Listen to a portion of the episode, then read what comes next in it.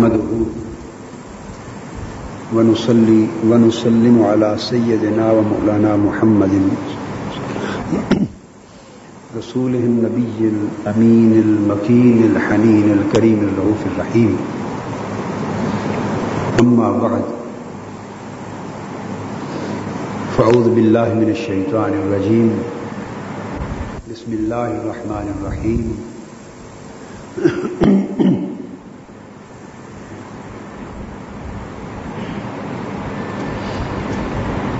فانكحوهن بإذن أهلهن وآتوهن أجورهن بالمعروف محصنات غير مسافحات ولا متخذات أخضان صدق الله مولانا العظيم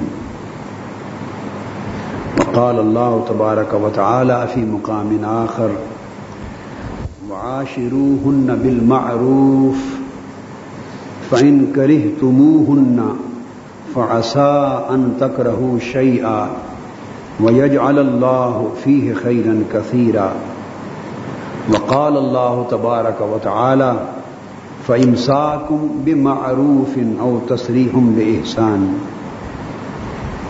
وقال فامسكوهن بمعروف أو سرحوهن بمعروف ولا تمسكوهن ضرارا لتعتدوا ومن يفعل ذلك فقد ظلم نفسه. صدق الله مولانا العظيم. معزز علماء خطباء کرام، معزز خواتین و حضرات اور عزیزان گرامی قدر سب سے پہلے تو آپ کو بارہ ربیع الاول کی رات عظیم الشان محفل میلاد مصطفیٰ صلی اللہ علیہ وآلہ وسلم کی کامیابی پر مبارکباد دیتا ہوں۔ اور اس کیف اور سرور بھری رات اور کیف اور سرور بھری محفل، جس کی مثال شاید سال ہا سال سے نہ تھی اور آئندہ بھی سال ہا سال، اللہ کرے ہر سال اس کی مثال ہمیں ملتی رہے۔ ہم یہ نہیں کہتے کہ آئندہ بھی نہیں ہوگی۔ اللہ کرے ہر سال اسی کی مثال قائم رہے اور اضافہ رہے۔ اللہ رب العزت کا بڑا کرم تھا اور حضور علیہ السلام کے نالین پاک کی بڑی خیرات تھی، رحمت کی برسات تھی۔ پھر جس کثرت کے ساتھ لوگ شریک ہوئے، جس کو ملک کے تمام اخبارات نے بغیر استثناء کے اپنے طور پر لاکھوں کا اجتماع لکھا، ملک کے اخبارات نے۔ یہ ہمارا اسٹیٹمنٹ نہیں تھا۔ آپ نے پڑھے کہ نہیں اخبارات؟ جی کیا لکھا اخبارات نے؟ لاکھ۔ جنگ نے دو لاکھ لکھا۔ جنگ نے دونوں دن کی خبروں میں دو لاکھ لکھا۔ اور باقی اخبارات نے تصویر کے ساتھ لاکھوں کا، لاکھوں میں کام دو لاکھ سے بھی بڑھ گیا۔ اللہ بہتر جانے کتنا تھا، لیکن یہ وہ اخباری نمائندوں کی اور وقائے نگاروں کا اور دنیا کا مشاہدہ۔ وہ تو ایک سمندر تھا، حد نگاہ تک۔ اس کی کوئی حد نظر نہیں آ رہی تھی۔ اس لیے اور پھر جو منظر تھا بارش کا، کیا خوب منظر تھا، وہ ایک ایک سہانا خواب تھا۔ آپ سارے شریک تھے یا یہیں بیٹھے واہ واہ کر رہے ہیں؟ کون کون شریک تھا؟ ماشاء اللہ سبحان اللہ۔ کیف آیا؟ جی؟ کئیوں کا خیال ہوگا کہ اب سیاسی دور شروع ہو گیا ہے۔ شاید روحانی محفل کی طرف توجہ کم ہو اور ذوق کم ہو جائے۔ یہ بھی کھٹکا کئیوں کو تھا یا نہیں تھا؟ ایمانداری سے کہیے۔ جن کو تھا ذرا وہ ہاتھ کھڑا کریں۔ جن کو یہ ڈر تھا۔ ہاں، یہ عقیدے کی کمزوری۔ یہ مشن کے بارے میں اعتقاد اور اعتماد کی میں سمجھتا ہوں کئیوں کے دلوں میں ابر کمزوری ہے۔ اس کو دور کر لیا گیا مگر یہ سیاسی دور تھا۔ مگر کیف و سرور روحانی پہلے سے بڑھ کر تھا یا کم تھا؟ ابھی آئندہ کمزوری رہے گی عقیدے کی؟ ہمیشہ پختہ اعتقاد رکھا کریں۔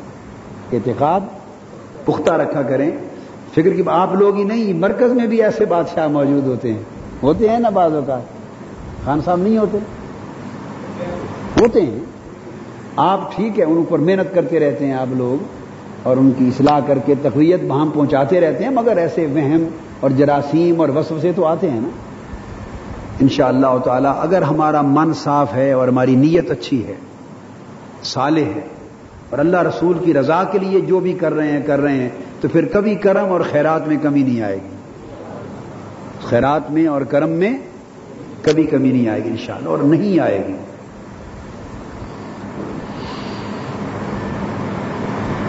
تو باوجود اس کے کہ جی؟ ہاں لاہور والے لوگ میلاد مارچ میں شریک نہیں تھے۔ کاش آپ وہ منظر دیکھتے۔ آپ یقین جانیے وہ منظر دید نہیں تھا۔ جب شیخ پورا سے چلے ہیں اور چوک میں لاہور کا راستہ چھوڑ کر باقی تینوں اطراف، فیصل آباد، شیخ پورا روڈ، سرگودا روڈ، بسوں کا ایک سمندر تھا حد نگاہ تک، وہ دنیا دیکھ کر آشش کر اٹھی۔ ایک عجیب منظر تھا۔ اور پانچ گھنٹے ٹریفک بلاک رہی، چھ سات گھنٹے، پانچ گھنٹے شیخ پورا سے لاہور آنے میں لگے۔ اور ایک عجیب منظر تھا، وہ بسوں کا ایک قافلہ تھا۔ لاکھوں لوگوں کا ایک ٹھاٹھے مارتا سمندر تھا۔ تو وہ بڑی بڑا کامیاب رہا الحمد للہ تعالی۔ جی؟ ہاں اور خواتین کو بڑی مبارک دیتا ہوں، یہ بات درست ہے۔ کیونکہ آج ان کے حقوق کی بات ہو رہی ہے، خاص طور پر۔ وہ بطور خاص اتنی کثیر تعداد خواتین کی، میرا خیال ہے خواتین نے ریکارڈ توڑ دیا پچھلے تمام اجتماعات کا۔ تو میں منہاج القرآن ویمن لیگ کو اور ایم ایس ایم کی طالبات کو اور بیٹیوں کو مبارکباد دیتا ہوں اور تمام بہنوں کو اور خواتین کو جنہوں نے شرکت کی اور اسے کامیاب بنایا، انہوں نے حق ادا کر دی۔ اور موسلا دھار بارش میں مردوں کا کھڑا رہنا عجیب ہے، مگر بہنوں کا بیٹیوں کا کھڑا رہنا عجیب تر ہے۔ عجیب تر ہے، معصوم بچوں کے ساتھ۔ تو یہ خواتین کی کرامت ہے۔ ماشاء اللہ اللہ پاک ان کو سلامت رکھے، برکت دے، اور آپ مشن کی عزت میں اضافے کا باعث ہوتے رہیں۔ اور جو لوگ، سیاسی لوگ آئے تھے، ان کے چہروں کے اثرات بھی دیکھے تھے آپ نے؟ کسی کو روتے ہوئے بھی دیکھا یا نہیں؟ سیاسی لیڈروں میں سے۔ جی؟ دور تھے، ان میں روئے بھی۔ اور ان کے اوپر عجیب کیفیات تھی۔ دیکھیے، یہ جو اللہ رسول کی محبت کا گوشہ، ایمان کا ایک گوشہ، طاقتور یا کمزور ہر مسلمان کے اندر ہوتا ہے۔ تو چنگاری تو ہوتی ہے، اگر اسے بجھ بجھنے دیں تو بجھ جائے، کوئی بھڑکانے والا، ہوا دینے والا ہو تو جل اٹھتی ہے۔ چنگاری ہر ایک میں ہے۔ اب اس جگہ پر ان کو لانے کا مدعا یہ تھا کہ اس چنگاری کو ہوا ملے۔ اس لیے میں نے جملہ بولا تھا کہ یہ سیاست اور مادیت کے سفر میں تو ہمارے ساتھ ہیں۔ میں نے چاہا کہ دین اور روحانیت کے سفر میں بھی ساتھ ہو لوں۔ یہ بات اچھی تھی یا نہیں تھی؟ آپ کے دل کو اچھی لگی؟ اور الحمدللہ وہ خوش ہوئے، بڑے خوش ہوئے، مبارکیں دی اور بعضوں نے تو ان میں سے مجھے یہ کہا کہ میں اس سے پچھلے سال مدینہ پاک میں تھا۔ بارہ ربیع الاول عمرے پر مدینہ پاک تھا، روز رسول پر تھا۔ اور وہاں حاضری دے کر مجھے کیفیات میرے اندر قائم نہ ہوئی، روحانی کیفیت پیدا۔ نہ ہوئی اور مجھے دکھ ہوا اور بوجھ تھا کہ یا اللہ میرے ایمان کو کیا ہو گیا ہے؟ میرے دل کو اور ایمان کو کیا ہو گیا ہے کہ یہاں بھی مجھے وہ انفتاح نصیب نہیں ہوا اور کہتے ہیں سال بھر سے بوجھ تھا اور مجھے کہنے لگے کہ آپ کو لاکھوں دعائیں دیتا ہوں کہ وہ بوجھ دور ہو گیا کہ اس رات آقا علیہ السلام کے ساتھ محبت کی جو نسبت تھی جس کے گویا کم پڑ جانے کا مجھے بوجھ تھا سال بھر سے، وہ اس رات قائم ہو گئی اور میرا بوجھ اتر گیا۔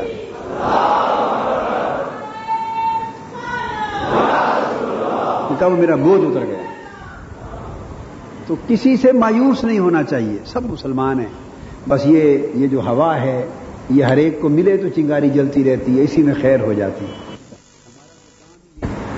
اللہ رب العزت نے شاد فرمایا، یہ اس دیواجی زندگی میں بیویوں کے حقوق کے باب میں ارشاد ہو رہا ہے، جو آیت کریمہ میں نے تلاوت کی۔ فرمایا، فن کے ہن نہ بے اہل ہن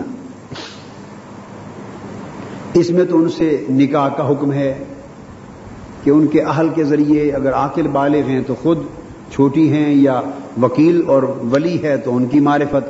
تاہم ان کی اذن اور اجازت سے قابلہ واسطہ ہو یا بل واسطہ ہو، ان کی اجازت اور رضامندی کے ساتھ ان سے نکاح کیا جائے۔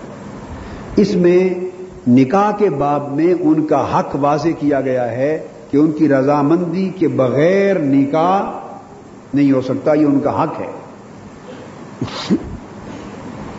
آگے ارشاد ہوا آ تو ہن نہ اجو رہوں بل معروف تو نکاح میں جو ان کے لیے اجر یعنی مہر مقرر کیا گیا ہے، معروف طریقے سے وہ مہر ان کو ادا کر دیا کرو۔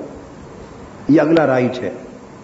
کیا وہ مہر ان کو ہمارے ہاں سب سے پہلا ظلم جو اس دیواجی زندگی میں بیویوں پر ہوتا ہے اور اس ظلم سے اس دیواجی زندگی کا آغاز ہوتا ہے وہ یہ کہ شادی میں جو مہر مقرر ہوتا ہے، کتنے گھر ایسے ہیں جو وہ مہر ادا کر دیتے ہیں۔ اگر میں آپ ہی سے سوال کر لوں کہ آپ میں سے جو شادی شدہ ہیں اور ان میں سے شادی شدگان نے جو جو مہر مقرر کیے تھے کتنے ہیں جنہوں نے آج کے دن تک وہ ادا کر دیے؟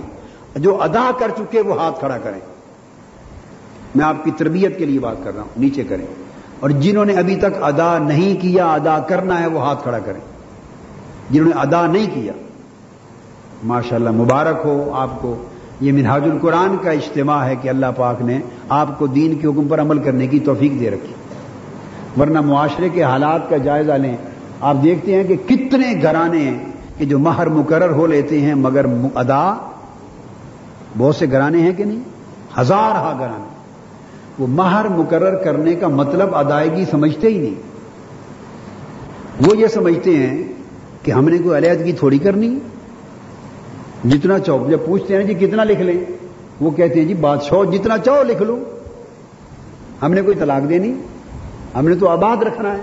ہم نے تو بسانا ہے۔ ہم نے کوئی علیحدگی نہیں کرنی، جتنا جی میں آئے لکھ لیں۔ تصور یہ بن گیا ہے بدقسمتی سے کہ مہر کا تعلق علیحدگی کے ساتھ ہے۔ نہیں مار کا تعلق پھوٹنے کے ساتھ نہیں مار کا تعلق جڑنے کے ساتھ ہے۔ مہر کا تعلق جدائی کے ساتھ نہیں ہے، مہر کا تعلق ملاپ کے ساتھ۔ مہر کا تعلق طلاق کے ساتھ نہیں، مہر کا تعلق نکاح کے ساتھ۔ یہ نکاح کے اندر جو واجبات ہیں ان میں سے ہے۔ اور جو شخص اس نیت سے نکاح کرے اور مہر مقرر کرے کہ میں نے مہر ادا نہیں کرنا، مہر ادا جتنا بھی مقرر ہو لے ادا نہیں کرنا، اس شخص کے نکاح پر حضور علیہ السلام نے فرمایا کہ فہو زان فہو زان فہو زان و نکاح ہوا باطل اس شخص کا نکاح باطل ہے اور جو شخص مہر ادا نہ کرنے کی نیت پر نکاح کرے اور مہر مقرر کرے، حضور نے فرمایا، وہ زانی ہے، وہ بدکار ہے، وہ بدکار ہے۔ لہذا جو مہر مقرر ہو، وہ ادا ہو جانا چاہیے۔ اور اچھا طریقہ ادائیگی کا کیا ہے؟ کہ پہلے ہی ادا کر دیا جائے۔ جو ہی نکاح ہو اور رخصتی ہو، زوجہ آپ کے پاس آئے، سب سے پہلا کام یہ کریں کہ جو مقرر کیا، شریعت کے باعزت اور معروف طریقے کے مطابق ادا کر دیں۔ کیا کر دیں؟ ادا۔ یہ پہلی شرط۔ لہذا مہر مقرر کرتے وقت اپنی مالی استطاعت کو دیکھا کریں۔ اب یہاں شری مہر کی بات آ جاتی۔ لوگ کہتے ہیں جی کتنا مار رکھ لیں، وہ کہتے ہیں جی شری مار رکھ لو، شریعت کا مار رکھ لو۔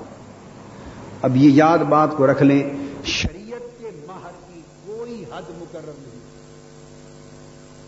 کوئی مہر ایسا مقرر نہیں کیا گیا شریعت نے جسے کہا جائے کہ یہ شری مہر ہے۔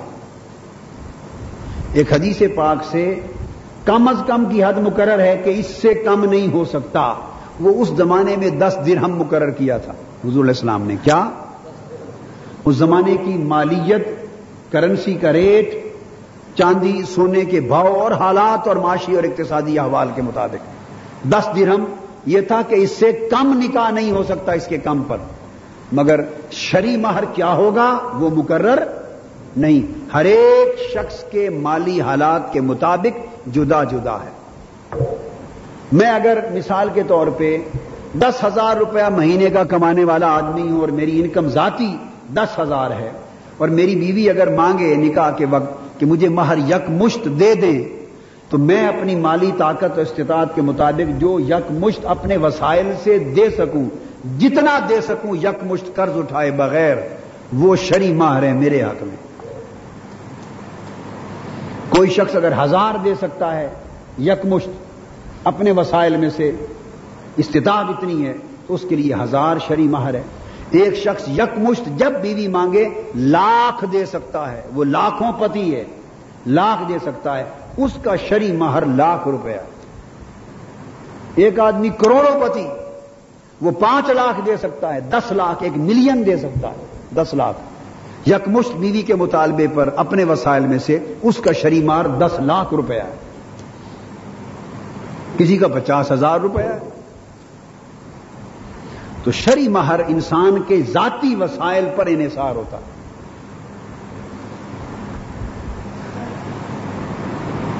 تو اور یہ اس لیے کہ وہ مہر ادا کرنا ہے۔ وہ مہر، تو جب آپ اپنے وسائل کے مطابق مقرر کریں گے، تو جو ہی عقد ہو جائے، رخصتی ہو جائے، تو نیکی کا کام یہ ہے کہ سب سے پہلے بیوی کا جو حق ہے، وہ مہر اس کو ادا کر تاکہ ادھار اور قرض نہ رہے۔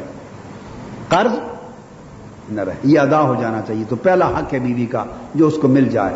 اور یہ حق مقرر کرتے ہوئے انسان بخیل نہ بنے، کنجوس نہ بنے کہ وسائل تو آپ کے لاکھ روپیہ دینے کے ہیں مثلا، کہ مہر لاکھ بھی دے سکتے ہیں۔ اور اس میں یہ بھی بتا دوں تھوڑا کہ آپ کے وسائل تو کم ہوں گے۔ تو شادیوں پر آج کل لوگوں کو نیوندرے ملتے ہیں۔ شادیوں پر پیسے لوگ دیتے لیتے ہیں۔ تو شادیوں کے خرچے نکل آتے ہیں اس میں سے۔ اور بعض لوگ لاکھوں روپے شادی پر ان کو بٹور لیتے ہیں۔ لاکھوں روپے مل جاتے ہیں کہ نہیں مل جاتے؟ تو خرچے بھی نکال لیتے ہیں۔ تو وہ یہ نہ دیکھے کہ میری انکم اپنی ذاتی وسائل تو چار پانچ ہزار روپے کی طاقت ہے۔ وہ یہ دیکھے کہ پانچ ہزار تو چلو میری طاقت ہے اور یہ پانچ لاکھ روپے جو ہوا پڑا ہے شادی پر۔ تو بیوی کو یکمشت دینے کی پوزیشن میں آپ شادی کے وقت ہو گئے ہیں نا؟ تو مہر مقرر کرنا یہ ایک سمبل آف ریسپیکٹ بھی ہوتا ہے۔ بیوی کے لیے عزت نفس کا ایک اعلان ایک اعلان ہوتا ہے، ایک نشان ہوتا ہے۔ وہ اپنا نفس آپ کے سپرد کر رہی ہے۔ اپنی جان، اپنا جسم آپ کے سپرد کر رہی ہے۔ اپنی عزت آپ کے سپرد کر رہی ہے۔ اب دیکھنا یہ ہے کہ آپ اس عزت کی کیا قدر کرتے ہیں، کیا ریگارڈ کرتے ہیں۔ جواب میں کیا رسپیکٹ اور کیا ریگارڈ دیتے ہیں۔ یہ ریسی پروکل چیز ہے ریسی پروکل لنک ہے۔ لہذا اگر آپ کے شادی کے موقع پر وسائل زیادہ ہو گئے، اللہ نے دیے، تو اسی فراخ دلی کے ساتھ اور عزت کے تصور کے ساتھ بیوی کا مہر بھی مقرر کریں اور مہر ادا کریں۔ اگر آپ پچاس ہزار دے سکتے ہیں، پچاس ہزار دے دیں۔ لاکھ دے سکتے ہیں، لاکھ دے دیں۔ اس سے زائد دے سکتے ہیں، زیادہ دے دیں۔ پھر آپ لوگ زیور بناتے ہیں۔ بیٹے والے زیور بناتے ہیں نا؟ کس کے لیے بناتے ہیں؟ بہو کے لیے بیٹے نے تو نہیں پہننے۔ جب بہو کے لیے بنائے تو بہو کو توحفہ دے دیے، گفٹ دے دیا نا آپ نے۔ تو جب زیور بھی بہو کو دے رہے ہیں اور اس نے اسی کو آپ نے دے دیے، اس کو بھی مہر میں شامل کر لیں تاکہ شرن وہ اس کی مالک بھی بن جائے۔ تاکہ مہر کی قیمت، مہر کا جو ہے سمجھیں وہ کوانٹٹی بھی بڑھ جائے اور مہر ایک ریسپیکٹیبل طریقے سے، ایک معزز طریقے سے مقرر ہو جائے۔ تو زیور بھی اس میں لکھ دیں اور علاوہ کیش جو دے سکتے ہیں دے دیں۔ سیدنا فاروق اعظم رضی اللہ تعالیٰ عنہ کا زمانہ تھا۔ آپ نے لوگوں کے مالی حالات کو دیکھتے ہوئے اور اس دیواجی زندگی کے حوال کا جائزہ لیتے ہوئے آپ نے چاہا کہ میں مہر کی میکسیمم لمٹ مقرر کر دوں۔ سیدنا فاروق اعظم رضی اللہ تعالیٰ انہوں نے چاہا کہ میں لیجسلیشن کر دوں یعنی قانون سازی کر دوں۔ کس چیز کی؟ کہ میکسیمم زیادہ سے زیادہ مہر کی حد یہ ہے۔ وہ چاہتے تھے کہ اس حد سے زیادہ مہر مقرر نہ کیا جا سکے۔ اس کے لیے لیجسلیشن کرنا چاہتے تھے۔ تو سیدنا فاروق اعظم رضی اللہ تعالیٰ عنہ خلیفت المسلمین، انہوں نے اپنا ایک لیجسلیٹو پروپوزل رکھا پارلیمنٹ کے سامنے۔ آج کی بھی پارلیمنٹ ہے ہماری، اور ہم جمہوریت کی باتیں بھی کرتے ہیں، اور ذرا خلافت راشدہ کی پارلیمنٹ بھی دیکھیں، اور خلافت راشدہ کے ہاں جمہوریت بھی دیکھیں۔ یہاں تو اگر کوئی بل پیش کر دے وزیر اعظم کی طرف سے اور رولنگ پارٹی کی طرف سے کوئی بل ہو جائے اور پتا ہو کہ وزیر اعظم صاحب یہ چاہتے ہیں۔ مجال نہیں ہے چودہویں ترمیم کے بعد کہ پاکستان کی پارلیمنٹ میں اور نیشنل اسمبلی میں کوئی ایک شخص رولنگ پارٹی کا اس میں سے اختلاف کر جائے۔ جو اختلاف کرے گا اس کی سیٹ گئی، کینسل کر ٹک آؤٹ کر دیا جائے گا اس کی۔ یہ جمہوریت ہے آج کی۔ ہے یا نہیں؟ بولیے۔ اور خلافت راشدہ کے دور کی جمہوریت دیکھی کہ سیدنا فاروق اعظم رضی اللہ تعالیٰ عنہ نے بل پیش کیا۔ مہر کی میکسیمم لمٹ فکس کرنے کا مہر کی آخری زیادہ سے زیادہ حد مقرر کرنے کا بل پیش کیا اپنے پارلیمنٹ میں۔ ایک خاتون کھڑی ہو گئی، صحابیہ کھڑی ہو گئی۔ تو صحابیہ کے کھڑے ہونے کا بات کرنے کا مطلب یہ ہے کہ خواتین کی بھی نمائندگی تھی صحابہ کرام کی پارلیمنٹ میں۔ تھی یا نہیں تھی؟ پارلیمنٹ میں نمائندگی تھی۔ تبھی تو کھڑی ہو کر آپ نے خلیفہ وقت کو چیلنج کر دیا بل کو چیلنج کر دیا۔ اور کھڑے ہو کے معلوم ہے کیا؟ کہا کہا کہ اے عمر، یا خلیفت المسلمین رضی اللہ تعالی عنہ، جس شے کی حد اللہ نے مقرر نہیں کی، آپ کون ہوتے ہیں حد مقرر کرنے والے؟ یہ جواب تھا۔ جس پر حد اللہ نے اور اللہ کے رسول نے مقرر نہیں کی، اس کو بے حد چھوڑا ہے۔ ہر ایک کی استطاعت پر چھوڑ دیا ہے۔ آپ کہاں سے حق رکھتے ہیں حد مقرر کرنے کا؟ سیدنا فاروق اعظم رضی اللہ تعالیٰ انہوں نے سوال کیا اس خاتون سے۔ پوچھا، بی بی، یہ بات کہ اللہ نے حد مقرر نہیں کی، کس اتھارٹی سے کہہ رہی ہو؟ کہاں ہے یہ حد کہ اللہ نے حد مقرر نہیں کی؟ اس خاتون نے قرآن مجید کی آیت کوٹ کر دی اتھارٹی کے طور پر کہا کہ اے سیدنا فاروق اعظم، اللہ نے فرمایا ان اے تا ہن آتی تہن اہدان کنتان اگر تم عورتوں کو سونے کے ڈھیروں کے ڈھیر بھی دے چکے ہو مہر میں، تو علیحدگی اور طلاق ہو جائے تو واپس نہ لو۔ اگر علیحدگی کی طلاق کی نوبت آ جائے تو فرمایا کہ مہر واپس نہ لو۔ اور یہاں مہر کا ذکر کرتے ہوئے، ان آتی تم ہن اہدان کنتارن اسی طرح ہے قرآن مجید کی دیکھو حافظ ہے. فین آتے تم اہدا ہن کنتار اسی طرح لفظ ہے نا. ہمیں احتیاط میرے ذہن میں ہے، میں نے کہا کوئی لفظ غلط نہ ہو جائے. تو اللہ پاک نے فرمایا کہ اگر تم ان کو کن تارا سونے کے ڈھیروں کے ڈھیر بھی دے چکے ہو، تو اس میں سے کوئی تھوڑی سی چیز بھی واپس نہ لو. تو فرمارس کرنے لگی کہ جب مہر کو اللہ پاک نے کنتار سونے کے ڈھیروں کے ڈھیر کا لفظ فرما دیا ہے۔ اس کا مطلب ہے اس کی آخری کوئی حد نہیں۔ جس کے پاس جتنی طاقت ہے مقرر کر لے۔ سیدنا فاروق اعظم رضی اللہ تعالی انہوں نے جب خاتون کی دلیل سنی تو معلوم ہے کیا فرمایا؟ فرمایا، اصابت امراطن وقتا امراؤن فرمایا، عورت ٹھیک فیصلے پر پہنچی اور مرد خطا کر گیا۔ فرمایا، عورت نے صحیح بات کی اور مرد خطا کھا گیا۔ آپ نے اپنا بل واپس لے لیا۔ بل واپس لے لیا اور حکم وہی برقرار رہا۔ یہ تو ایک جمہوریت کی مثال تھی۔ لیکن اس میں سے یہ بات بھی معلوم ہوئی، ان آتے تم اہدا کنتارن سے کہ اللہ پاک نے یہ واضح کیا کنتارا کے لفظ سے کہ جس کے پاس جتنی استطاعت ہے وہ بہو کے لیے، آنے والی بیٹی کے لیے، بیٹے کی طرف سے مہر مقرر کرتے ہوئے والدین بخیلی اور کنجوسی سے کام نہ لیا کریں۔ بولیے، بخیلی اور کنجوسی سے کام نہ لیا کریں۔ تو گویا بخیلی اور کنجوسی کو ختم کر کے اللہ پاک نے پہلے دن سے آنے والی بہو کے لیے عزت کا راستہ کھول دیا۔ لیکن ہمارا رویہ بخیلی اور کنجوسی کے ساتھ شروع ہوتا ہے۔ اور جو مقرر کرتے ہیں وہ بھی دینے کا نہیں سوچتے۔ اللہ رب العزت نے فرمایا، مفسنات ان غیر مسافحات، اور پھر فرمایا، اس طریقے سے تم ان کو حسن میں، عزت کے، حفاظت کے قلعے میں لے رہے ہو۔ نکاح ایک قلعہ ہے حفاظت کا جس میں آ جاتی یعنی وہ قلعہ بند ہو جاتی ان کے لیے فرمایا محسنات وہ قلعہ بند یعنی اللہ کی طرف سے نکاح کے کڑے میں آ جاتی ہیں۔ اور کلا بند ہونے کا ایک معنی یہ بھی ہے کہ ان کو عزت اور حفاظت مل جاتی ہے۔ عزت اور حفاظت مل جاتی اب قرآن مجید نے ایک اور مقام پہ ارشاد فرمایا۔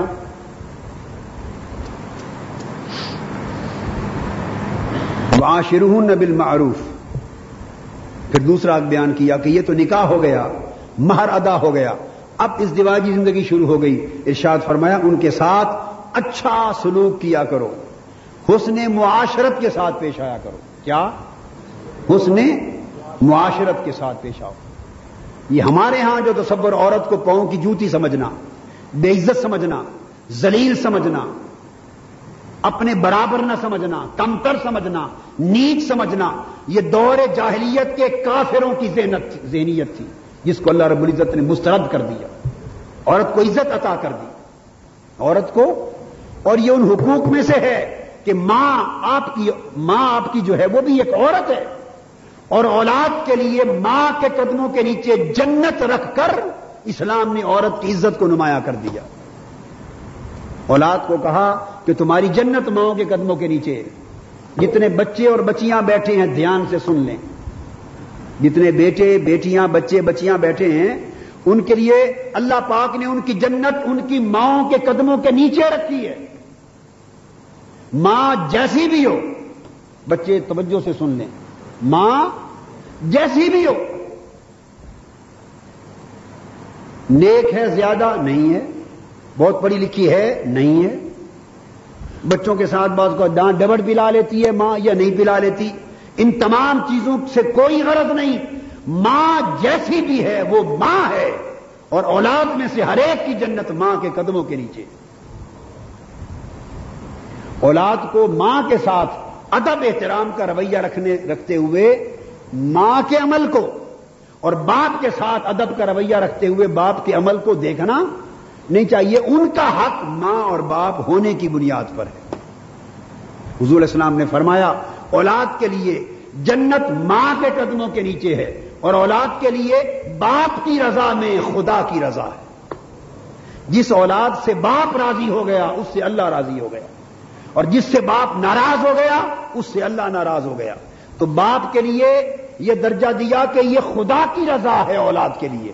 اور ماں کا درجہ کیا دیا کہ یہ جنت کا سبب ہے اولاد کے لیے۔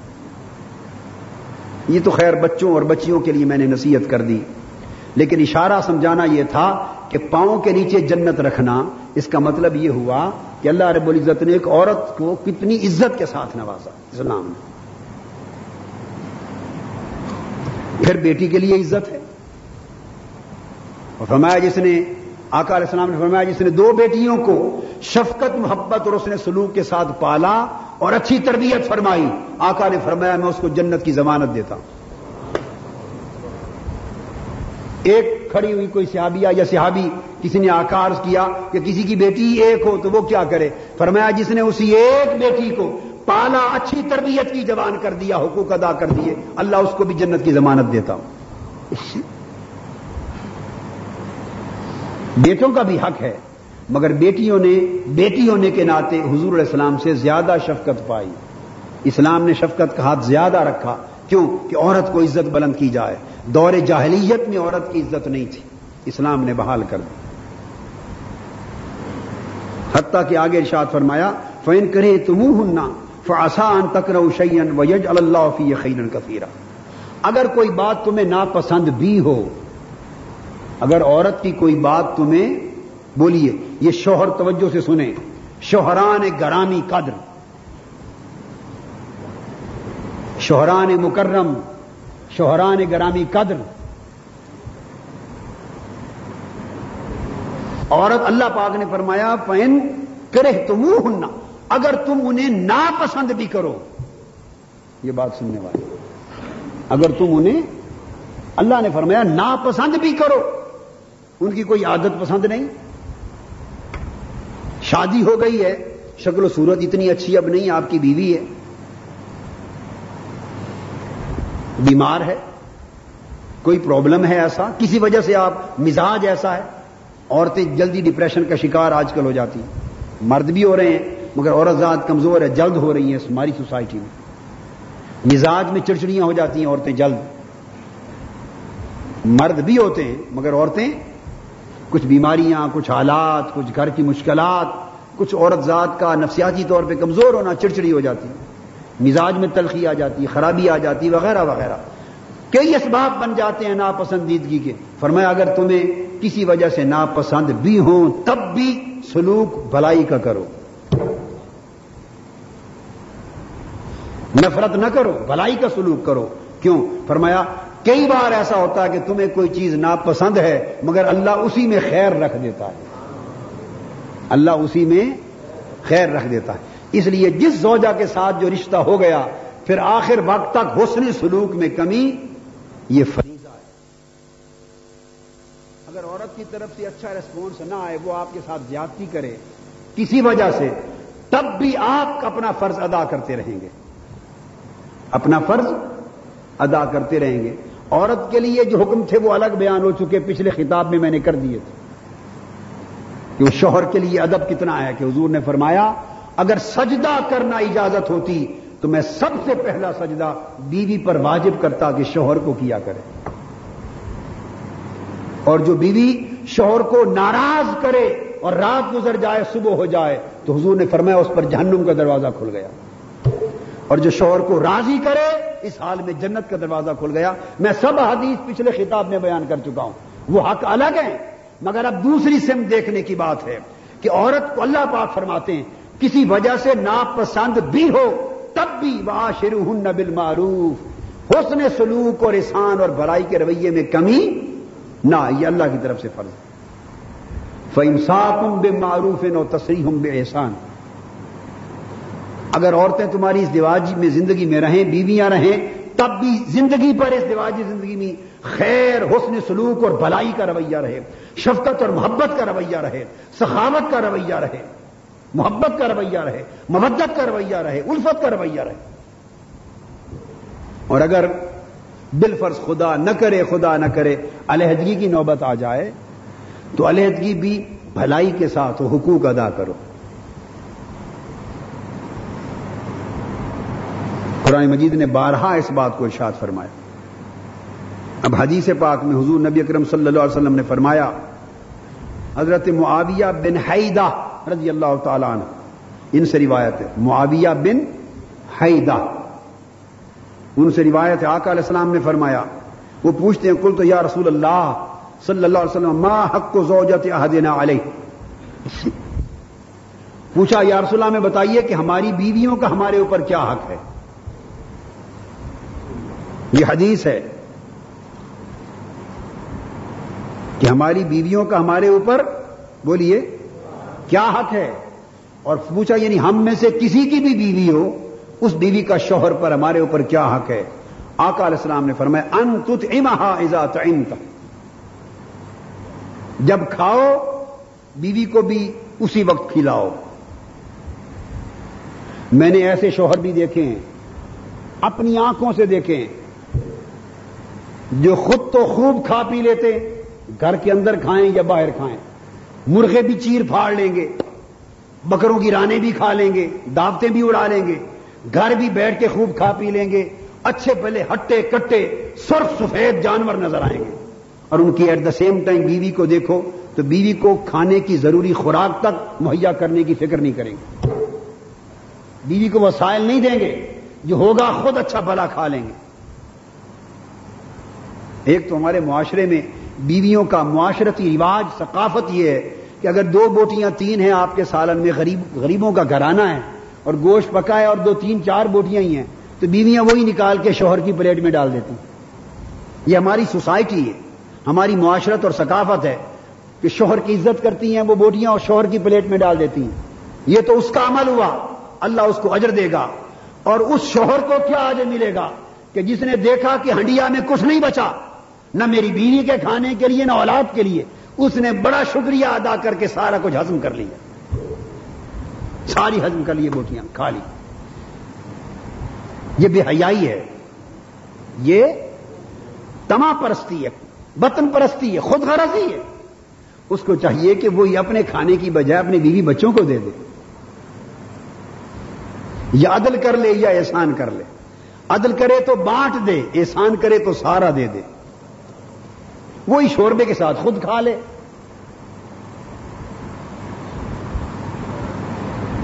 گھر میں ان کو فرمایا، جب آپ کھائیں، جو کھائیں، بیوی کو بھی کھلائیں۔ فرمایا، یہ ان کا حق ہے تمہارے اوپر۔ مطلب کہ کہ ان کی خوراک کا کو نظر انداز نہ کریں، خیال کریں۔ اور فرمایا ایزا تو اما ہا ایزا امتا ان کو کھا رہی ہے یا نہیں کھا رہی؟ ان کو کھلانے کا خیال رکھیں۔ ان کو کھلانے کا خیال رکھیں اور بعض ایسا بھی خیال رکھتے ہیں، میں نے ایک دلچسپ واقعہ بھی دیکھا۔ ایک بار ہم کسی کافرے میں تھے۔ کسی قافلے میں تھے۔ تو کوئی ایک شوہر تھے، وہ اپنی بیوی کے لیے چائے بنا کے لے آئے۔ بنوا کر ہوٹل سے لے آئے۔ دیا، بیوی کی طبیعت ٹھیک نہیں تھی، انہوں نے کہا، میں نہیں پی نہ سکتی۔ میں دیکھ رہا تھا، قافلے میں تھے۔ اس نے انکار کیا۔ بھائی نہیں پینا، تبھی انہوں نے کہا نہیں پی لیں بنا کے لائیں اس نے کہا نہیں پینی، طبیعت اچھی نہیں۔ ایک دو بار اشرار کیا، اس نے کہا طبیعت اچھی نہیں ہے۔ اس نے کہا اچھا نہیں پیتی، وہ ساری چینک تھی اٹھا کے بیوی کے اوپر ڈیل دی۔ حدیث پر عمل ہو رہا ہے، کھلائے۔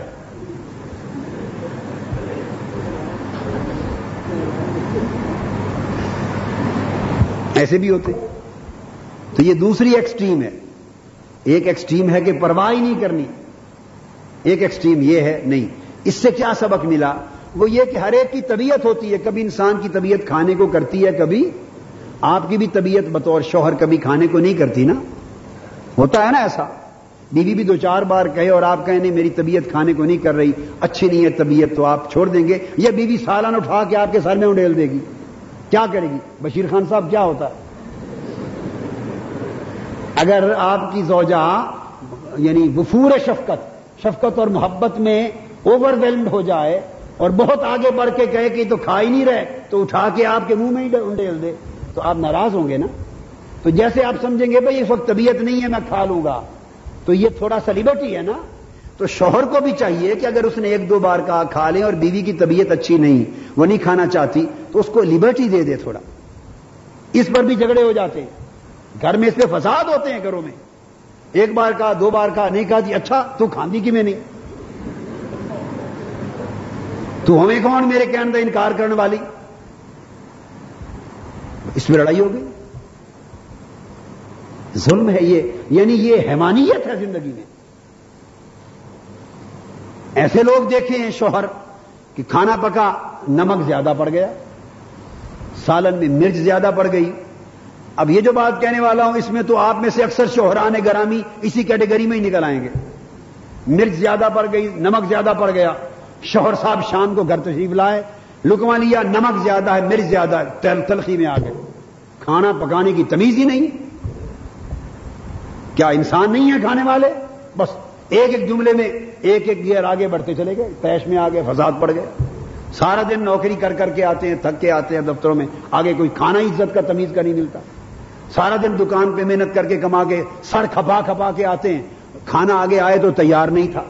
کھانے کو آدھ پون گھنٹہ دیر تھی۔ بس آتے ہی جلال میں آ گئے۔ کھانا ہی وقت پہ نہیں ملتا۔ کما کما کے جان نکل گئی۔ یا گھر آتے ہیں تو کھانا ہی نہیں، عزت ہی کوئی نہیں۔ یہ کیا تماشا ہے؟ بس اسی پہ فساد ہو گئے۔ بولیے ہوتا ہے یا نہیں ہوتا؟ جو میری بات کی تائید کرتے ہیں، ہاتھ کھڑا کرنے کے ہوتا ہے۔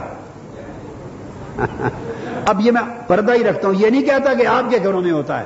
اس کو پردے میں ہی رہنے دیتے ہیں۔ آپ نے تائید کر دی کہ ہوتا ہے۔ میں نے اپنی آنکھوں سے کئی گھر دیکھے۔ میرے پاس کئی جھگڑے آئے میرے پاس کئی جھگڑے آئے ان کو سمجھاتے ہیں، خدا کے بندے، عورت ذات بھی انسان ہے۔ میں نے آپ کو پہلے خطاب میں کہا تھا کہ مرد بھی کام کرتا ہے، عورت بھی کام کرتی شوہر خدا کے لیے سوچے کہ اس نے تو صبح سویرے اٹھ کے کپڑے پہنے اور ٹیبل پہ تیار ناشتے کا انتظار کیا۔ بیوی نے خود بھی دفتر جانا ہے کام کرنے، شوہر نے بھی جانا ہے۔ اس بیوی نے اس کو ناشتہ بھی کروانا ہے، بچوں کو بھی تیار کروانا ہے، بھیجنا ہے، اور پھر نوکری پر بھی جانا ہے۔ واپس آ کے کھانا تیار بھی کرنا ہے، کھلانا بھی ہے، خود بچ جائے تو کھانا بھی ہے، اور اوپر شوہر صاحب کی گالیاں بھی کھانی۔ اور شوہر صاحب کا جلال بھی سہنا۔ صحیح بات ہے یا غلط ہے؟ یہ ہوتا ہے گھروں میں۔ اور میں کہنا چاہتا ہوں، یہ درندگی ہے۔ شوہر کو چاہیے کہ دیکھے کہ وہ میری لائف پارٹنر ہے اور مجھ سے زیادہ ذمہ داری نبھا رہی ہے۔ اگر آئے کھانا لیٹ ہے، تیار ہوا، کیا ہوا؟ پانی پیئے ٹھنڈا، اگر غصہ آتا ہے تو ٹھنڈے پانی کے دو گلاس پی لیں۔ درود پاک پڑے بیٹھ جائیں صبر سے۔ انسان بنے۔ انسان کا کام نہیں ہے اتنی چھوٹی چھوٹی باتوں کے ساتھ جلال میں آ جانا۔ صبر کر کے بیٹھ جائیں۔ اللہ اجر دے گا۔ اگر نمک، مرچ، مسالہ کو زیادہ پڑ گیا انسان ہے، کبھی پڑ جاتا ہے، کیا ہوا؟ ایسے لوگ دیکھے کہ پلیٹ اٹھائی اور دیوار پہ دے ماری۔ ایسے بھی لوگ۔ بعض جھگڑے کیسز آتے ہیں نا، جب ان کی باتیں سنتے ہیں تو سنتے سنتے جھگڑوں میں پھر یہ سارے واقعات آ جاتے ہیں سامنے۔ چھوٹی چھوٹی بات کے اوپر کلیش ہو جاتا ہے۔ لہذا ایک دوسرے کے ساتھ ریسپیکٹیبل لیونگ ہونی چاہیے باعزت لیونگ ہونی چاہیے۔ عورتوں کے حقوق ہیں، ان کی عزت ہے۔ یعنی وہ مخلوق، وہ نوکرانی نہیں ہے آپ کی۔ بیوی آپ کی نوکرانی یا زر خرید غلام نہیں ہے۔ اس کو بھی اللہ پاک نے اسی طرح عزت دی ہے جیسے آپ کو۔ اور ریسپیکٹیبل لیونگ ہونی چاہیے۔ تو میں یہ عرض کر رہا تھا کہ عورت کے ساتھ باعزت ڈیلنگ ہونی چاہیے، چھوٹی باتوں کے اوپر لڑائی جھگڑا نہیں ہونا چاہیے۔ کھانا وقت پر پکا، نہیں پکا اچھا پکا، ٹیسٹ اچھا بنا، نہیں بنا، کوئی کچا رہ گیا برا رہ گیا، نمک مسالہ زیادہ پڑ گیا، دیر ہو گئی، سبھی۔ حتیٰ کہ کئی بار ایسا ہوتا ہے کہ آپ لیٹ جاتے ہیں، بیوی کو نہیں پتا کہ شور کھا کے آئے گا باہر سے یا گھر آ کھائے گا۔ بعض کو تو آپ نے بتایا نہیں، انہوں نے کھانا کھا کے ختم کر لیا، آپ پہنچے، آپ نے کہا کھانا دیں۔ ان کو نہیں پتا تھا بازو کا تو کھانا نہیں بچا، اس پر فساد ہو گیا۔ کیا ہو گیا، ایک وقت کھانا نہیں بچا تو کیا ہو گیا؟ صبر کر لیں۔ کوئی کھجور پڑی ہوگی، کوئی روکھی پڑی ہوگی، کوئی سلائس پڑا ہوگا، کوئی اچار پڑا ہوگا، کوئی دودھ پڑا ہوگا، کچھ نہیں، کوئی پانی پڑا ہوگا، کوئی دو لک میں بہت ہی بھوک ہے، کھا کے پانی پی لو، اللہ کا شکر ادا کر لو۔ صبر کی زندگی ہونی چاہیے۔ کیا؟ اور جو باتیں کہہ رہا ہوں، یہ میں کوئی ناممکن باتیں نہیں کہہ رہا ہوں، جو آپ سے کہہ رہا ہوں، خدا کا شکر، ہم یہ پریکٹس کرتے ہیں۔ یہ جو کہیں ہے مرچ زیادہ پڑ گئی، نمک زیادہ پڑ گیا اچھا سالن نہیں بنا ٹیسٹ صحیح نہیں بنا، بر وقت کھانا نہیں ملا، دیر ہو گئی یا رات کو کھانا ختم ہو گیا، کھانے کا ہی نہیں ملا، بھوکے سونا پڑ گیا۔ تو مجھے بھی اس دیواجی زندگی گزارتے ہوئے بائیس سال ہو گئے۔ کیا؟ اس دیواجی زندگی گزارتے ہوئے بائیس سال ہو گئے ہیں۔ اور میں آپ کو دس دے رہا ہوں اور اللہ کے گھر میں اللہ کو گواہ بنا کے کہہ رہا ہوں کہ بائیس سال میں جتنی باتیں یہ کہی ہیں، ان میں سے کسی ایک بات پہ میرے ماتھے پہ شکن نہیں آیا۔ بائیس سال میں نہیں آیا۔ ناراض ہونا تو دور کی بات ہے۔ ملال نہیں آیا۔ سمپل سی چیز ہے، بس صرف وہ نصیحت جو میں نے آپ کو بتائی، اس کو ذہن میں بٹھا لو کہ وہ بھی انسان ہے آپ کی طرح۔ اور سارا دن محنت کرتی ہے، بچوں کا خیال کرتی ہے آپ کی بیوی۔ گھر کی دیکھ بھال کرتی ہے۔ اور پھر وہ اکثر گھرانے جن میں ملازمہ نہیں، کام کرنے والی خادمہ نہیں ہے، وسائل تھوڑے ہیں۔ تو اس میں پھر جھاڑ پھونک بھی کرنی، صفائی بھی کرنی، کپڑے بھی دھونے، پکانا بھی۔ اگر سارا کوانٹم ورک جمع کر دیں اور ایمانداری کے ساتھ جائزہ لیں، تو شاید آپ کو شرم آ جائے۔ ایک ذات کے اوپر گھر کا کتنا بوجھ ہے۔ اگر اس چیز کا احساس ہو کہ اس کی نیکیاں اور بھلائیاں کتنی ہیں، تو پھر آپ ہمیشہ صبر میں رہیں۔ ہمیشہ اچھا ریسپانس دیں۔ اس سے ازدواجی زندگی خوشگوار ہوتی۔ تو فرمایا، کھانے کا وقت ہو تو کھلاؤ۔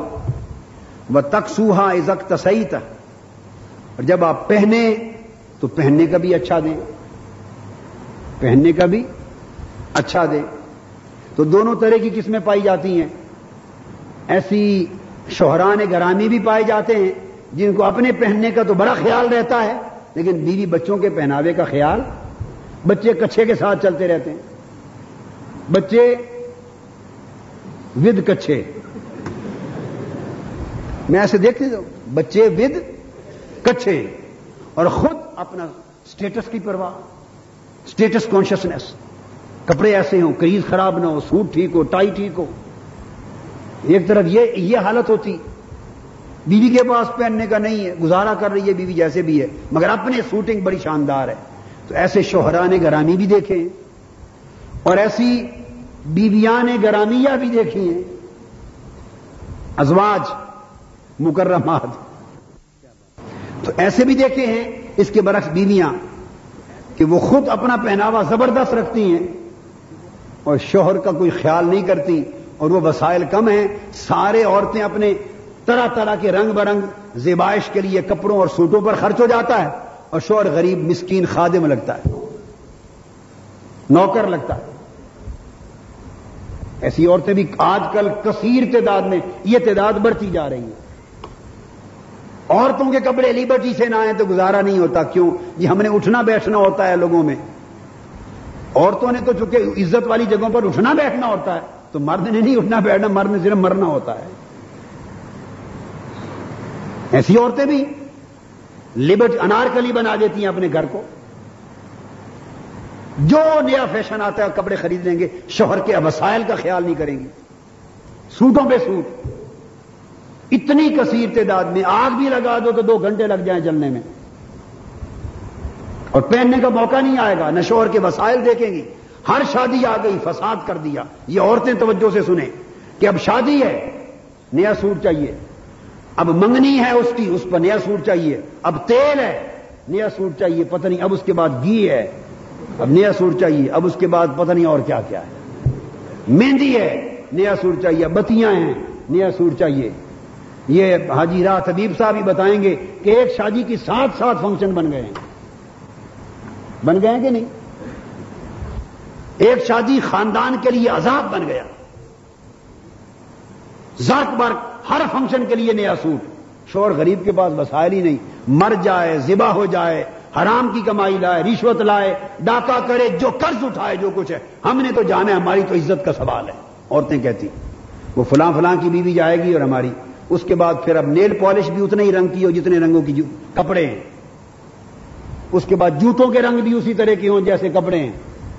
اب لپسٹک کا رنگ بھی وہی ہو۔ لپسٹک ساری زندگی سنتے تھے کہ ایک ہی رنگ کی ہوا کرتی تھی۔ لپسٹک سرخ ہوا کرتی تھی۔ اب درجنوں رنگوں کی، درجنوں کیا، بلکہ سو سو رنگ کی لپسٹک ہے۔ آپ خریدنے چلے جائیں لپسٹک، آپ کہیں گے، قاضی صاحب، آپ کو کیا پتا ہے؟ مجھے اللہ کا شکر ہے۔ میں یہاں رہتا ہوں۔ آپ چلے جائیں لپسٹک کے لیے اتنا ڈبا دکھائیں گے۔ اس میں سو سو لپسٹک کے نمبر لکھے ہوئے ہوں گے۔ یہ نمبر تھرٹی ہے، یہ تھرٹی ون ہے تھرٹی ٹو ہے تھرٹی فور ہے تھرٹی فائیو ہے فورٹی ہے فورٹی فائیو نمبر ہوں گے، ہر نمبر کا ایک الگ ریفلیکشن ایک کلر ہوگا، رنگ ہوگا۔ اب آپ تو، آپ کو تو نہیں تائید کریں گی، آپ سے تائید نہیں، یہ تائید نیچے سے ہو رہی ہوگی۔ خواتین کر رہی ہوگی۔ وہ براؤن کلر کی ہے گرین کلر کی ہے بلو کلر کی ہے یلو ہے، طرح طرح کے رنگ ہے جیسا کپڑا، ویسی لپسٹک ویسی نیل پالش ویسے میک اپ ویسے زیور۔ ویسے سوٹ اور یہ عورتیں پورے کے پورے گھر کے نظام کو برباد کرنے کا باعث ہو رہی ہیں۔ سادگی تو دور کی بات رہی نا۔ نظام تباہ برباد ہو رہا ہے۔ شوہر کے وسائل کا خیال نہیں کرتی۔ ہر کوئی کوئی نواز سندھو صاحب تھوڑا ہے کہ ڈینمارک سے کما کے لائیں گے۔ ویسے ڈینمارک سے آ رہے ہیں جو چاہے کمائی کر رہے ہیں، ہر کوئی ایسا تو نہیں ہے نا۔ جی مسکین لوگ بھی ہیں۔ احمد نواز انجم صاحب بھی ہیں، بشیر خان بھی ہیں، ہم بھی ہیں۔ ممتاز قادری بھی ہے، یہاں سے کمانے والے ہیں۔ عورت کو چاہیے کہ شوہر کا وسائل کا خیال کرے۔ جتنے اللہ نے وسائل دیے، اس کے اندر چادر پھیلا۔ پھر ایک نہیں، پھر اتنی بیٹیوں اور بیٹوں نے بھی اس طرح کپڑے بنانے، سوٹ بنانے۔ یعنی ایک شادی اپنی نہیں رشتہ داروں میں۔ یہاں تک نوبت پہنچ چکی ہے کہ کھاتے پیتے لوگ ایک شادی دو دو تین تین لاکھ کے خرچے کے عذاب کا باعث بن رہی ہے تباہی ہو رہی ہے۔ جس شادی پر ایک گھر کسی کی شادی جنگ کی پنجابی زبان میں جو لوگ ایسا کرتے ہیں نا، شادی کسی کی، اور تین تین لاکھ کا خرچہ برباد آپ نے کر لیا۔ جنگ کی پنجابی زبان میں اس کو کہتے ہیں، جنج پرائی تے احمق نچے۔ جنج پرائی تے احمق نچے۔ یہ کہاں سے مثال بنی؟ پہلے رواج تھا جب وہ بچھا دیتے تھے گھوڑے پر۔ وہ شوہر کو برات کو دولہے کو گھوڑے پہ بٹھا دیتے ہیں نا، تو سرخ اوپر سرخ گوٹی والا دوپٹہ بنا کے بے وقوف بنا دیتے ہیں اس کو۔ یہ بھی عورتیں ہی کرتی۔ مرد اچھے بھلے مرد کو وہ گوٹے کنارے والا دوپٹہ سرخ بنا کے بے وقوف بنا دیتے۔ اور پھر گھوڑے پہ چلا کے اس کا جلوس نکالتے تھے برات نکلتی تھی۔ جانا اس نے ماڈل ٹاؤن سے چل کے فیصل ٹاؤن ہے، تو پہلے وہ اشرے لے جائیں گے۔ یہ ہوتا تھا کہ نہیں شہروں میں؟ چھوٹے شہروں میں اب بھی یہی رواج ہے۔ شرپور میں ہوگا یہ۔ چھوٹے شہروں میں ہر طرف یہ تو شہر کا چکر لگاتے تھے۔ تو جب یہ شہر کے چکر لگتے تھے تو وہاں احمق ناچتے تھے۔ کیا ہوتا تھا؟ جانج جی، یعنی برات کسی کی دلہا کوئی۔ اور شہر کے جوان اکٹھے ہو کے آ جاتے تھے۔ نہ کوئی کسی کا ماموں، نہ چاچا، نہ بانجا نہ بتیجا نہ لینا، نہ دینا۔ برات میں تو وہ گھوڑے کے آگے آگے ناچتے تھے۔ دمال ڈالتے تھے۔ ان سے پوچھو تم کیا لگتے ہو دولہے کے؟ نہیں، جانتا ہی کوئی نہیں۔ شہر کے اکٹھے ہو گئے اچک کے، شادی کسی کی وہ ناچ رہے ہیں۔ اس پر مثل بنی کہ جنج پر آئی احمد نچے۔ پاگل۔ مفتنون کو ناچنے کا موقع مل گیا نا، شوق پورا ہو گیا۔ تو مطلب ہے کہ آپ کے بیٹے بیٹی کی شادی ہو تو خرچ کی سمجھ میں آتی ہے۔ ایزا اکارب کی شادی ہے اور اس میں سات سات دن تقریبات پہ لاکھوں روپے برباد ہو رہے ہیں۔ اور اس میں اس بربادی کا سبب عورتیں بنتی ہیں۔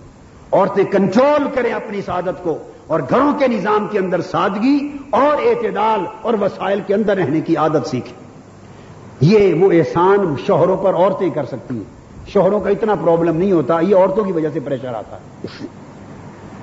تو میں یہ عرض کر رہا تھا کہ یہ جو صورت حال ہے کہ یہ کپڑا پہنا جو پہنے پہنائے، اس میں اعتدال ہونا چاہیے۔ اور شوہر بیوی کے لیے حق ادا کرے، بچوں کا حق ادا کرے۔ پھر آگے فرمایا اللہ پاک نے، یہاں حدیث پاک حضور نے فرمایا، ولا تدر بل اول تو حکم دیا کہ بیویوں کو مارو نہیں۔ بیویوں کو مارو نہیں، منع فرمایا، مارنے سے، اس لیے کہ وہ کمزور جسم ہے۔ صنف نازک مارنے سے منع فرمایا۔ مارنا ہمارے کلچر کا حصہ بن گیا ہے۔ اچھے بھلے شریف لوگ، اونچ نیچ بات شروع ہوتی ہے اور ایک دو منٹ کے بعد پھر مارنا جوتے، ٹانگیں لاتے خدا جانے، ایک جارے کا دنگل بنا دیتے ہیں، جارے اور ناصر بولو کا۔ گھروں میں ہو رہا ہے۔ تو یہ حیوانیت ہے، مارنا نہیں چاہیے۔ اور اگر بل فرض انسانی زندگی یا اشارہ یہ سمر کی طرف ہے کہ ایسی نوبت آ جائے کہ کبھی آپ بے بس ہوتے ہیں، حد سے بڑھ جاتی، عورت نے نشوز کر دیا۔ عورت نے یعنی نافرمانی کر دی، اکڑ گئی، بے ادبی کر دی، گستاخی پر آ گئی، سامنے اکڑ گئی، گستاخ ہو گئی، یا اس نے زیادتی کی؟ اس نے زیادتی کی اور اس میں گستاخی اور نشوز پر آ گئی۔ ایسی صورت میں بامر مجبوری تیش میں اگر شوہر کا ہاتھ اٹھ گیا، تو اس کے لیے حد مقرر کی، ولا تدر بل اٹھ بھی جائے تو چہرے پر خبردار مت مارو۔ چہرے پر بولیے، مت مارو۔ چہرے کو بین کر دیے، نہیں مار سکتے۔ حضرت سیدہ عائشہ صدیقہ رضی اللہ تعالیٰ عنہ سے پوچھا گیا، ام المومنین اگر ایسی نوبت آ جائے اور شوہر بالفرض مجبور ہو کے مارے، تو وہ کتنا مار سکتا ہے؟ اس کی حد کیا ہے؟ فرمایا، کبھی مسواک کیا ہے تم نے؟ عرض کیا جی کیا ہے۔ فرمایا، جس جس لکڑی کے چھوٹے سے ٹکڑے سے مسواک کرتے ہو، اس مسواک کے ذریعے مار سکتے ہو۔ یہ کچھ مارنے کی اجازت، اتنا مارو جیسے ایک مسواک کے لگنے سے ضرب ہوتی ہے۔ تو اگر ہمارے ہاں تو یہ ہے کہ مارنے کی نوبت آ جائے، تو پھر تو ایسے مارتے ہیں جیسے کوئی جلاد کوڑے لگا رہا ہے۔ وہ پورے بازوؤں کی طاقت اور ایکسرسائز ہی نکل جاتی۔ گھوسے لگاتے ہیں استغفر ایسے گھروں میں لوگ مارتے، عورتوں کے نیل پڑ جاتے ہیں۔ ان کے ضربیں آ جاتی ہیں، گر پڑتی ہیں گرا کے اوپر سے مارتے ہیں۔ اتنی حیوانی زندگی اس معاشرے کے اندر۔ اللہ ایسے لوگوں پر لانت بھیجتا ہے باعزت زندگی ہونی چاہیے۔ مسلمانوں جیسی زندگی حضور اسلام نے فرمایا، خیرکم خیرکم لے ہی وانا خیرکم لے تم میں سے اچھا مسلمان اور بہتر انسان وہ ہے جو اپنے بیوی بچوں کے ساتھ اچھا ہے۔ اور فرمایا، میں تم سب سے بہتر ہوں اپنی بیوی بچوں کے ساتھ سلوک میں۔ علیہ السلام نے اپنا نمونہ پیش فرمایا۔ اور پھر فرمایا، ولا تو کبے ولا تحجر اللہ فل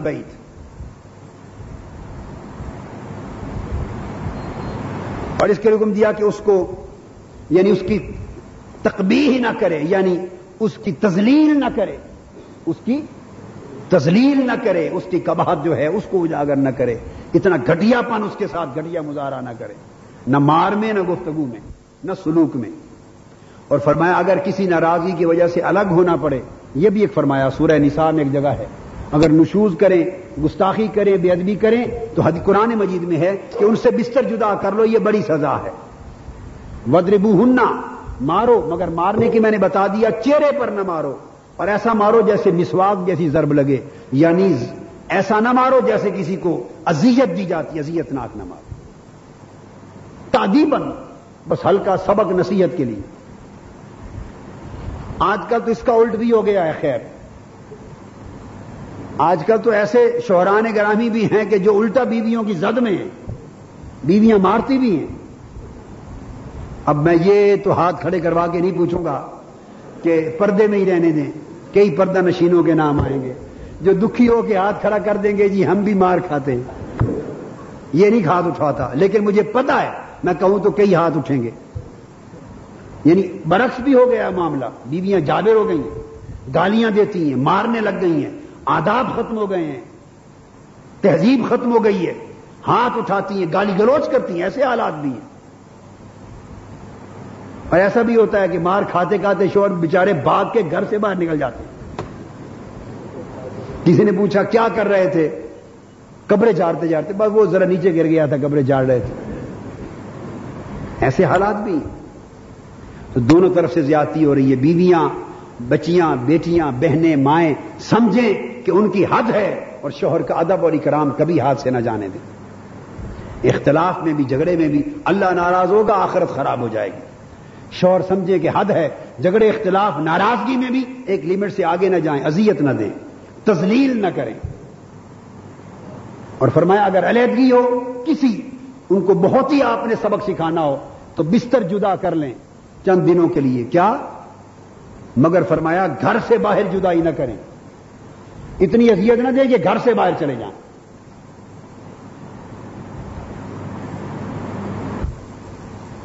اور جو بلا تو کبے جیسے میں نے کہا، یہ تقبی یہ تزلیل یہ لانت ملامت، اس سے منع کریں کہ اس کو یہ نہ کہیں کہ اللہ تعالیٰ تجھے تباہ و برباد کرے یا اس کی تقبی کرے یا قباحت کرے۔ یا اللہ تجھے ایسا کر دے، ذلیل کر دے، ایسا نہ کہے نہ عمل سے کرے، نہ زبان سے کرے۔ یہ حدیث، یہ جتنی میں نے بیان کیا مضمون یہ ابو داود میں سیاستہ میں حدیث حسن ہے۔ اور ایک حدیث پاک میں حضور السلام نے فرمایا، ما اکرم ہن اللہ کریم وما احان ہن اللہ لئیم. حضور علیہ السلام السلام نے فرمایا کہ عورتوں کی تکریم عزت افزائی، کیا؟ عزت کے ساتھ عورتوں سے وہی شخص سلوک کرتا ہے، عزت والا سلوک جو خود عزت والا ہے۔ اور فرمایا جو عورتوں کو بے عزت کرتا ہے، وہ شخص خود بے عزتی اور لانتی ہے۔ جو شخص عورتوں کو بے عزت کرتا ہے، ان کی تسلیم کرتا ہے، فرمایا وہ شخص خود لئیم ہے، وہ بے عزت ہے گٹیا اور کمینہ شخص ہے۔ فرمایا جو باعزت ہے، وہ عورت کے ساتھ عزت کو سلوک کرے گا۔ جو کمینہ ہے، وہ عورت کے ساتھ گٹیا سلوک کرے گا۔ یہ آقا علیہ السلاط اسلام کا فرمان۔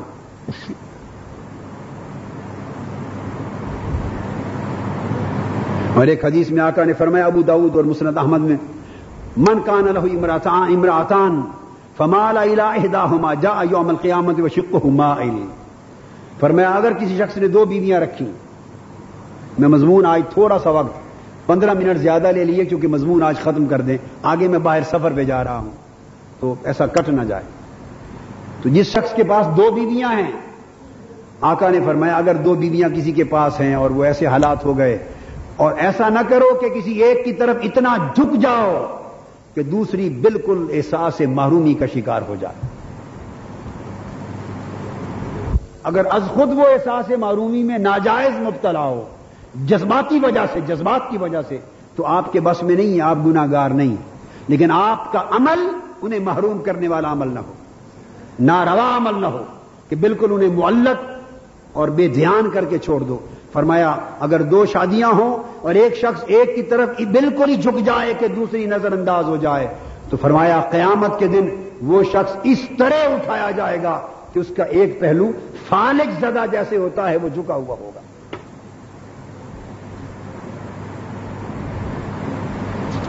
اور پھر یہ فرمایا کہ ان کے ساتھ جب ملاپ کرو اور اس دیواجی حقوق ادا کرو، اس میں بھی اعتدال رکھو، عزت کے ساتھ، اعتدال کے ساتھ۔ حیوانوں اور جانوروں اور پرندوں کی طرح نہیں۔ حیوانوں، جانوروں اور پرندوں کی طرح نہیں عزت دار انسانوں کی طرح۔ تو میں نے چند حقوق آپ کو خواتین کے اور عورتوں کے بیان کر دیے، اسی طرح چند حقوق مردوں کے لیے بیان کر دیے تھے شوہروں کے۔ مدعا یہ تھا کہ اس دیواجی زندگی ایک کل ہے اور ایک گاڑی ہے، شوہر اور بیوی دونوں اس گاڑی کے دو پہیے۔ دونوں کو چاہیے کہ برابری کے ساتھ چلیں، محبت کے ساتھ چلیں، باہمی احترام سے چلیں، حسن سلوک سے چلیں۔ تب اولاد کی تربیت بھی اچھی ہوگی اور اولاد مل کر ایک اچھا خاندان مارز وجود میں آئے گا۔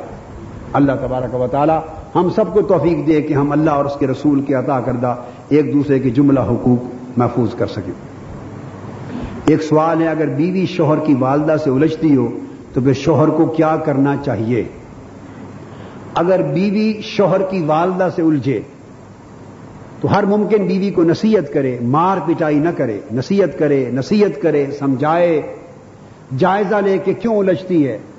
اور جس شوہر نے یہ بات لکھی ہے، اس کو یہ بھی کہوں گا کہ وہ اس امر کا بھی جائزہ لے کہ الجھاؤ میں کیا قصوروار صرف اس کی بیوی ہے یا اس کی والدہ، ماجدہ اور امی جان کا بھی قصور ہے؟ وہ شوہر کی تو ماں ہے۔ مگر یاد رکھ لے کہ اس کی بیوی کی ساس ہے اور تالی عام طور پہ دو ہاتھوں سے بچتی ہے، ایک ہاتھ سے نہیں بچتی۔ تو شوہر کو دیانتدارانہ جائزہ لینا چاہیے کہ اس کی والدہ کا قصور کتنا ہے اور بیوی کا قصور کتنا ہے۔ مسئلے کو سلجھانے کی کوشش کرے۔ سلجھ جائے تو بہتر۔ اگر نہ سلجھ سکے، نہ سلجھ سکے، تو مار پٹائی کی روش شروع کر دینے یا طلاق پر نوبت لانے سے ہزارہ درجے بہتر اور شریعت کا حق ہے۔ کہ وہ اپنی بیوی کو الگ رہائش مہیا کرے، علیحدہ ہو جائے۔ شریعت نے بیوی کو اور ماں باپ کو اکٹھا رکھنا، یہ فرض قرار نہیں دیا۔ علیحدہ رہائش مہیا کرنا بیوی کا حق ہے۔ اچھی بات ہے، ہمارے معاشرے کی روایت کے مطابق اکٹھے رہیں۔ لیکن اگر خدا نہ خواستہ کسی بھی وجہ سے اکٹھا رہنا محال یا ناممکن ہو جائے اور ساری کوششیں ناکام ہو جائیں تو اس کے بعد برا قدم نہیں اٹھانا چاہیے، پھر علیحدہ ہو جانا چاہیے۔ اسی گھر میں الگ ہو سکے حصے الگ کر لیں، کھانا پینا الگ کر لیں، کمرے الگ کر لیں، اور اگر وسائل اجازت دیں تو گھر قریب قریب الگ کر لیں۔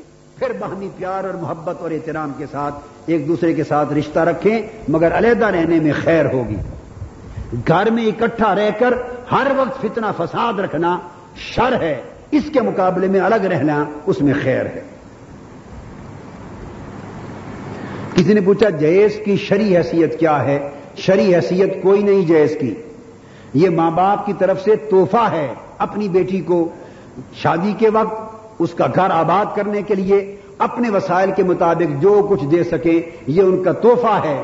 اور جہیز ازرو شرع فرض اور واجب نہیں۔ اور جہیز اتنا دے جتنا وسائل ہوں، حق بنے۔ اس کے لیے مقروض بھی نہ ہو اور بخیلی بھی اور کنجوسی بھی نہ ہو۔